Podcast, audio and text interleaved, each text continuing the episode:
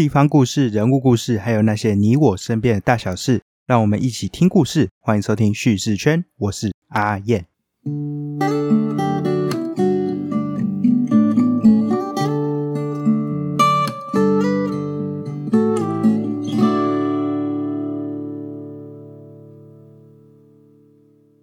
在这个六月底啊，我刚好趁着新工作正式开始之前，也是刚好过了梅雨季，天气也比较好的时候，疫情也相对的趋缓了。因此呢，我就规划了一场为期一周的不只是去玩的创作旅行，走过了台中、彰化、台南、高雄四座中南部的城市。除了感受城市的特色与享受景点之外呢，也希望能够为自己的网站多收集一些素材，多认识台湾各个角落人事物的故事。这七天下来啊，其实我会产出很多很多的内容，这些内容够我写上超过一个月了。虽然很庞杂，但我觉得很值得。在这边，我就是想跟大家先分享一下我这七天这样的一个为期一周的旅行呢，呃，我所观察到的事情，还有我的一些心得。那至于其他一些详细的景点介绍啊，或是与创作者的 podcast 合作内容呢，就敬请期待。之后我会陆陆续续的分享出来。那在这七天下来啊，呃，我有非常非常多的不同的观察。那其中有一个呃，让我觉得特别去观察到点，就是全心投入一件事的专业与享受。那我想大家应该对于日本的这种职人文化是赞誉有加的，也很佩服说这种专心投入一件事情的专业。在台中旅游的时候啊，我到了一个叫做留白计划的这种复合式空间。这里的每一层楼其实都有一个专门主题的店家，他们会透过展览还有体验的方式，让人们能够更认识他们专业的领域。在那个时候，其实是我旅行的第一天。那这个地方本来就是我有安排的，刚好也是很热的下午，所以我就来到了这里，一边吹着冷气，一边就是慢慢的逛这些地方。那我来到二楼的咖啡空间的时候，我发现一个很有趣的东西。他们安排了一个小小的展览。那透过这样子的互动式问答呢，让大家去闻那个味道，去看那个液体的流动的速度等等的，让参展者去选出自己喜欢的咖啡豆。那并且认识不同咖啡豆的口感与风味。我觉得这对于喝咖啡没有特别讲究的我来说，是一个很特别的体验。也让我感受到，就算是一颗小小的咖啡豆，其实也是有无穷无尽的知识可以说的。所以呢，当天我就在这样体验过后，我就选了一个最符合自己的咖啡豆。我记得好像是叫什么春天小熊吧，听起来就很梦幻，但是就是刚好是测出来是最符合我的那个咖啡豆。那我们就透过这个咖啡师专业的手，从那个下午大概两个小时的时间，我就坐在那边，一边看着电子书，一边喝着咖啡。静静的享受这样子专业所酿造出来的这种感受，并全心全意的投入这一杯咖啡，去感受它的层次，感受它的风味，感受这个环境的用餐氛围，就真的好像有什么从自己内心深处迸发出来一样，有一种更上一层楼的感觉。我想，这就是一种全心去享受一件事情，去得到了一种升华一般的感触吧。那我觉得啊，就是。在这趟旅程中，给了我很多自己的时间嘛，因为我都是自己一个人去旅行。在这样自己一个人的时间中，特别是在某些固定的地点，然后可能像是这样喝咖啡，真正就完全投入在这件事情里面的时候，你会发现那个真的是一个非常享受的事情。那也因为你这样很认真的在享受这件事情，你会去品尝到说自己平常去忽略的东西。当然啦，还有因为这样子。去了解说，这样整个的过程，它是一个非常专业化的过程，而不是说，呃，你随随便便谁都可以来做这件事情，而是它是要有一定的知识基础，然后不断的磨练的。说到这个，其实我就想到那个时候，也就是大概在周六的时候，我在台南。的第二天，刚好那天是所谓的僵尸展这个展览，南美馆亚洲地狱与幽魂的僵尸展这个展览开幕的当天。那因为其实我事前就已经有跟呃我们的有台有节目 Podcast 的纯心堂咖啡馆他们做一个合作，那也是参加他们的一个导览。那他们请来了真正的做法的法师，就是他们有真的是有在学习怎么写符咒啊，怎么样子去收集啊等等的。那透过他们的专业啊，我们去看了这个展览，去用一个更深的角度发现说，哎，这些展览其实有一些地方并不是正确的。那也有看到说，哎，这些东西它背后的一个脉络是什么，而不是说这个好像就是一个呃什么鬼怪啊，然后惊恐这样而已，绝对不是只有怪力乱神。那也在那一天啊，大概我们结束之后，又继续听他们聊各种自己的一些经验分享，那就让我想到我刚才前面有提到这件事情，就是这种全心投入一件事的专业。这些人他们从事的工作是在不少人眼中看起来是一个相对来说比较算魔幻嘛的一种工作，但是其实它也是有一个专业养成的体系的，而不是说这么简单就可以去从事这件事情。那它是要经过一个非常长久的训练过程才可以完成的。那这样他们全心投入这样的一个专业呢，最后出来的结果呢，绝对是比那种招摇撞骗啊，或者说比那种。呃，随随便便，然后就假装自己好像很厉害什么的人来说，绝对是接受他的服务的这样的人，能够真真正正的去得到他想要的效果。不管是你像我刚才前面说到的这种喝咖啡的咖啡师啊，或者是说我刚才提到的呃这些法师等等，其实他们都有一个专业在。那这样的一个专业过程是需要长时间去培养的。那同时啊，我们作为一个消费者，在享受他们这个专业服务的过程的时候，全心去投入这样的一个专业，去了解他们，然后这是一件会让你去享受，然后更了解这样的一个领域，这样的一个过程的一个事情。那其实就回到刚才那一点，就是说这个复合式空间，我觉得它这个很有趣，它让我看到不同领域共同合作的创意。像这个留白计划，不知道是从什么时候开始啊？台中就出现很多这样的复合式空间，他们有的是卖茶，有的是卖咖啡，有的是卖布，有的是卖创意小物。这些不同店家全部都在这样的一个空间里，或许彼此是不同的领域，但是相互合作，那反而展现出一种融合式的魅力十足。那说到这种不同领域的创意结合啊，我觉得我自己印象最深刻，可能是最后一天在高雄。的下午，我在这个高雄金马宾馆当代美术馆看到这个小花计划的展览了。小花计划呢，我想应该有些人有听过，它其实就是一个结合视觉艺术还有音乐相互结合出来的一个双重感觉的一个展览。透过这样的结合啊，还有视觉听觉的多重刺激，反而让我们能够去感受这样的生活，去发现、去珍视自己曾经回忆。里面的有的那些能够彼此共感的片段，那当然啦，还有我刚才也有提到，就是这个纯心堂啊，他们找法师来合作，带我们去导览这个南美馆的展览这件事情。那其实这也是一个不同领域共同合作的创意啦。我觉得，其实在这个年代，我们非常需要就是一个跨界的一个交流。像是最常见的，可能就像是食物吧。你就是这种很不搭嘎的食物，反而都会跨界，然后在一起做一些合作，然后产生出一种更新的火花，甚至因此研发出一种新的口味。那其实这些都是非常好的一件事情。在这趟旅程中，我确实从不同的活动啊、不同的展览之中，我去看见了这样不同领域共同合作的创意。那也感受到说，哎，台湾。有可能的一种呃发展模式。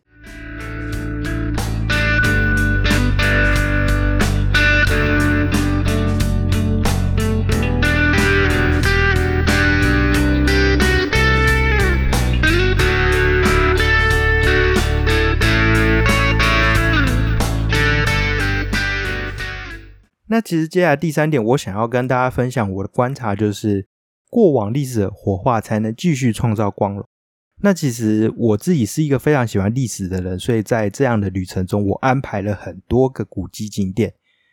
那有些地方啊，他们除了是保存过去的一些面貌，他们其实也重新打造出一个哎很适合现代的空间，让人能够去所谓的感古共今。就好像台中有一个地方叫台湾府炉烤棚。台湾腐乳烤棚，它其实是过去清代的一个非常大的一个木造的一个烤场。那这样的一个腐乳烤棚呢，在一个全新的创意结合下，变成了一个结合展览与餐点的复合式空间，让这个旧景点的生命有了一个新生。或是我另外一个印象深刻，像是台南的德阳建园区，还有高雄的那些仓库群，这些东西其实到了近代已经变成一个废弃不用的空间。透过这样重新的梳理活化，让我们看见过去的故事，就好像德阳舰园区嘛，它其实就是一艘退役的战舰。那退役的战舰，你如果只是把它像是沉到水底去养鱼啊，还是把它整个拆掉等等的，感觉好像就有点可惜了。那他把这样的退役的战舰去变成一个战舰博物馆，能够让一般人平常也不会没事去接近战舰吧，然后能够去认识这样的一个战舰的一个构造啊，然后去发现一些平常看不太见的东西。我觉得这是一个非常有趣的事情，或是像是呃。高雄港边的那些什么战机库啊、战机库这种仓库群啊，它是曾经就是一个储放出口货物的空间，现在反而变成一个存放一个城市的创意能量的一个新场域。那也因此去打造出很多可能性，变成了高雄最具魅力的景点。我想这个就是啊，把过往的历史啊继续去活化，然后去创造光荣的一种事情啊。那还有啊，像是我在这趟旅程中也住了一些老屋改建成的民宿，他们的民宿就是保存了那种传统的元素。那住在当中的感觉，绝对不是你在一些自式化的高档的饭店里面能够去感受到的。另外呢，像是我想要跟大家分享的另外一个发现，其实就是，其实很多时候啊，我们所在的一个地方，它并不是无聊，只是因为我们习惯了。还有我们发现的还不够。就身为一个桃园人来说啦，我们常常说桃园很无聊，很无聊。但是我到了近来，我开始慢慢去了解一些在地背后的文史啊，在地的一些特色景点等等，我才会发现，其实桃园也不如想象中的无聊，其实是充满发现的。那我相信，其实很多人，不管你是来自哪里，都会觉得自己的家乡就是没什么很无聊。但其实这只是因为你习惯了而已。就好像有句话说，旅行就是从一个人活腻的地方到其他人活腻的地方而已。其实就很像这句话。那这只是一个习惯，还有我们发现的不够而已。这是要脏话。其实我有跟一个住在彰化的学妹去聊天，那他觉得说彰化市区并没有什么改变，那也没有太多很有趣的事情。如果想要观光的话，他比较推荐鹿港。鹿港是有很多的故事，还有特色风景。但对于我这个呃，算是对彰化市区非常不熟的人来说，我来到彰化市区的时候，我几乎呃无时无刻都是充满发现的。不论是那种比较大的景点，像什么扇形车库啊、八卦山，或是小一点的一些小小的巷弄啊、特色文具店等等，对于我这个初来乍到的人来说，其实都是还蛮有趣的一个风景。此外啊，还有像是一些在地才有的公共电动脚踏车。或是在八卦山天空步道中，呃，白天到夜晚都在这边悠游自在漫步的人，或者是说路边这个卖着所谓糯米炸的店家，还是八点过后几乎就收光的在地小吃店，或者甚至是连汉堡王这个连锁店都有一种相对缓慢悠闲的步调，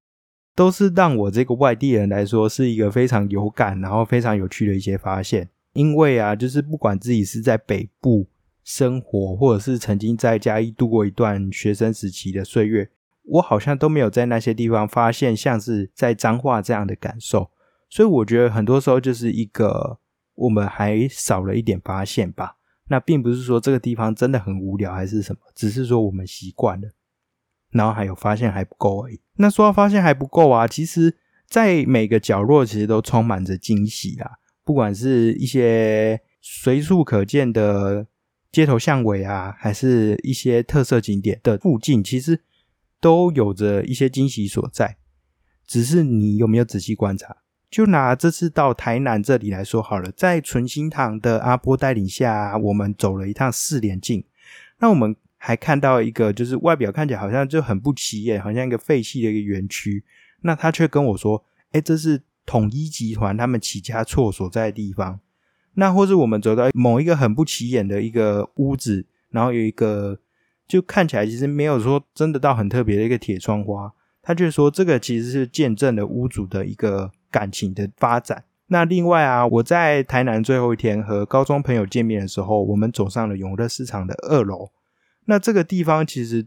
如果你真的不是在地人带，你不会知道的。那我们走上二楼啊，然后就好像走入另外一个奇幻的空间，然后感受这种没有观光客，然后很宁静又很独特的台南日常。或者是我自己漫步在高雄的街头时候，我看到一些让人发笑的趣味的一些看板的布条啊，或是隐藏在老市场里面的艺术空间，甚至是像是那个莲池潭旁边。呃，堆砌一旁的龙舟龙头，形成好像一种艺术品一样的新奇有趣等等。其实啊，不管是在哪里，只是我们缺乏了这种观察与发现。如果我们能够对生活周遭多一点观察，多一点时间去认识的话，你会发现，其实日常中每个角落其实都充满着惊喜。就好像前阵子都蛮流行在那种呃社群网站，不是会有那种什么路上观察吗？这些东西其实就是很日常的一些路上会发生的事情，但是却因为有一些人特别去观察这些现象，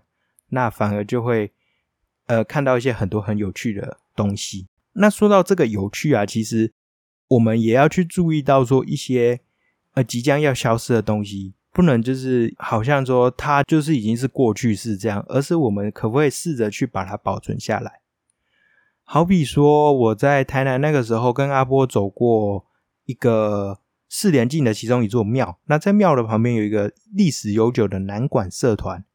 那阿波跟我说，这样的艺术啊，在过去其实是贵族的音乐，但因为现在也不可能流行，就比较不流行这种呃慢慢的啊，然后就是呃相对来说曲调比较传统的音乐，那也因此渐渐的没落。然后我觉得真的是蛮可惜的啦。那或者是我和高中好友在台南最后一天，我们就漫步在街头，然后亲眼看到啊，那个很知名的啊手绘电影看板的艺术师严正发老师在全美戏院对面作画，然后就聊到说，哎，这位老师他希望有能够传承他的这样子的一个作画的一个技巧，这样的技术，不然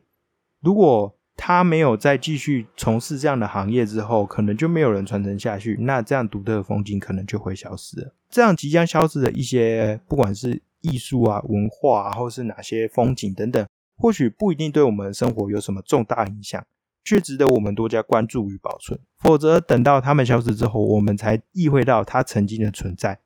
那个时候真的是已经太晚了。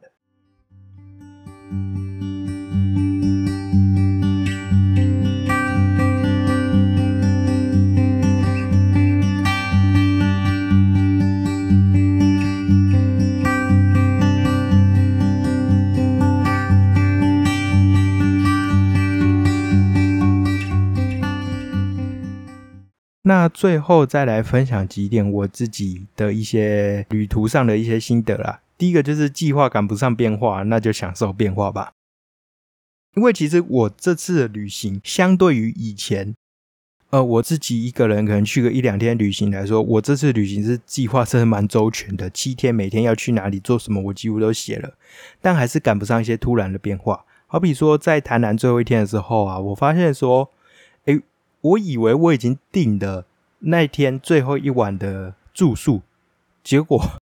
我竟然没有订，所以我就临时决定，那我干脆直接那一晚直接到高雄好了。反正我隔一天早上也是要很早起来去高雄，前一天晚上就直接先去高雄，也让自己有更充裕的时间去享受高雄的一些美食啊美景。这样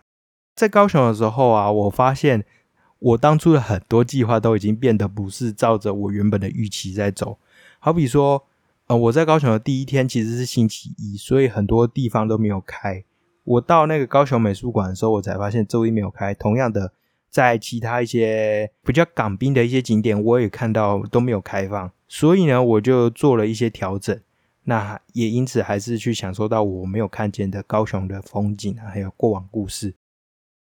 特别是像是最后一天的时候啊。我并没有去坚持说，哎，我一定要去美术馆，或是我一定要走我原本预定的这个港滨的路线，因为考量到我后来订的住宿的距离，所以我后来决定说，哎，那我去高雄历史博物馆，还有去那个位在鼓山区公所附近的金马当代艺术馆这边。那其实去到这两个地方本来就都不是我预期中的事情，但是呢。也因为这样的改变，反而让我发现更多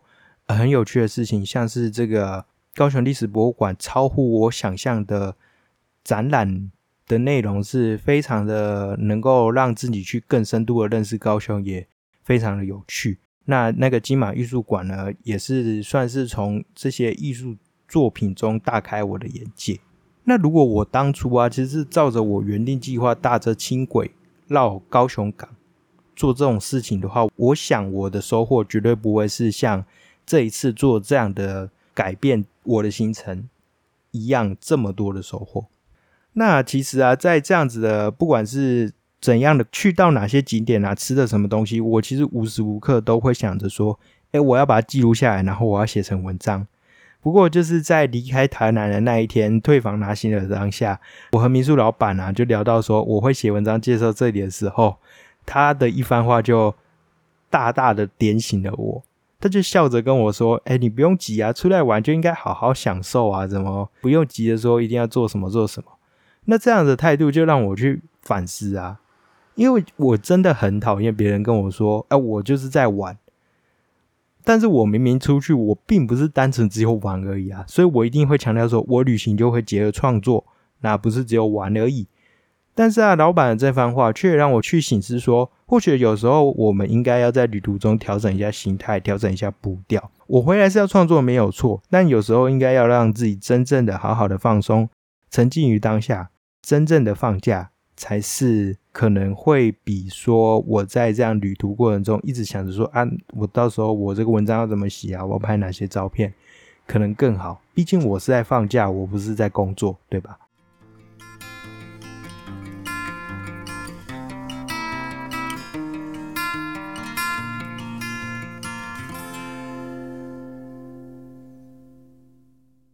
那其实这趟旅行真的很快，大概。七天的时间很快就结束了，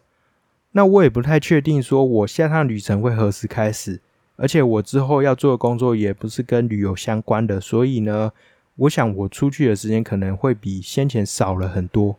但是我会很期待啊，下趟旅程我能够一样有这样满满的收获，那并且能够享受在旅行的当下啊，然后。带给大家更多的发现。最后啊，其实就是我想，大概就是在这个七月的时间，我会把这些呃旅行中途啊去观察到啊，然后去呃拍照啊，去呃跟人家录音啊等等留下这些东西，这些记录呢，去给他写下来，然后去给他录音剪好等等的。那希望大家也能够跟我一样去认识这些地方，然后去感受这些不同角落。的不同故事，然后不同美好。那听完今天的分享，你还喜欢吗？如果你喜欢的话，欢迎给我一个五颗星的评价，并留下你的心得哦。如果你有任何想法或建议的话，都可以到 FB 或 IG 私讯告诉我。如果你真的觉得这个节目很棒，也可以到下方的资讯栏，在 Mr. Bus 等平台给我一点小小的支持。每月定期赞助还能获得超值回馈礼。那么今天的故事就说到这边，我们下次见。